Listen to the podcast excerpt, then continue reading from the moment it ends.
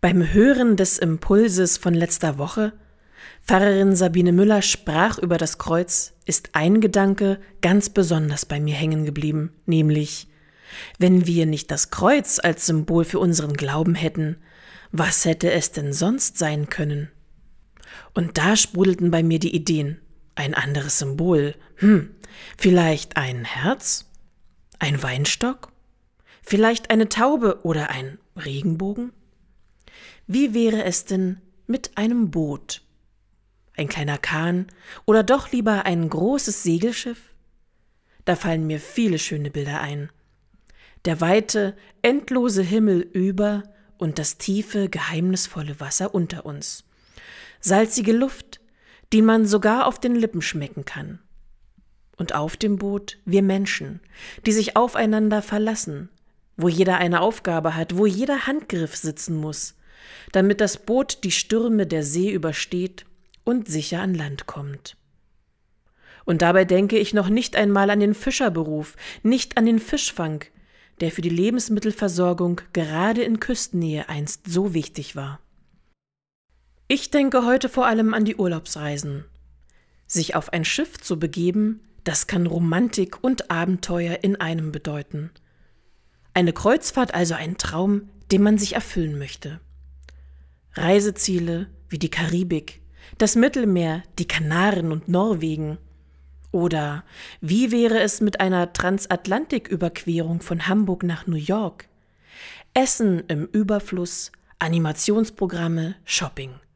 Alles ganz normal und all-inclusive auf den Kreuzfahrten. Aber ich glaube, wir haben es heutzutage zu weit getrieben, Wissen Sie, wie viele Passagiere auf das aktuell größte Kreuzfahrtschiff passen? 6880. So viele Menschen wie in Klosterfelde, Großschönebeck und Stolzenhagen zusammenwohnen. Von den großen Kreuzfahrtschiffen gibt es mittlerweile über 500. Die meisten von ihnen fahren bis heute mit dem dreckigsten aller Kraftstoffe, dem Schweröl. Die Abgasbelastung ist ein enormes Problem für die Umwelt. So hat Norwegen schon reagieren müssen. Die Einfahrt in die Fjorde ist für Kreuzfahrtschiffe bereits verboten.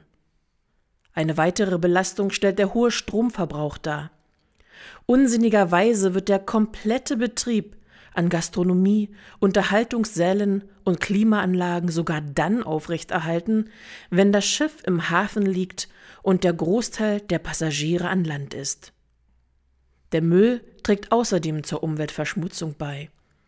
Einiges wie Essensreste oder entstehende Nebenstoffe bei der Erhitzung des Schweröls werden meist direkt ins Wasser gelassen.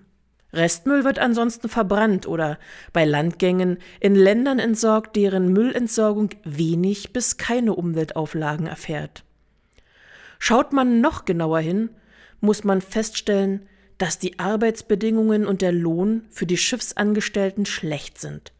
14 Stundentage sind die Regel, trotz des 2013 eingeführten Mindestkodex für die Regelung der Arbeitszeiten. Kreuzfahrten sind leider auch nicht gut für die Tourismusbranche vor Ort, denn durch die All-Inclusive-Angebote an Bord lassen die Menschen wenig Geld in den Städten, in denen sie bei Landgang einfallen.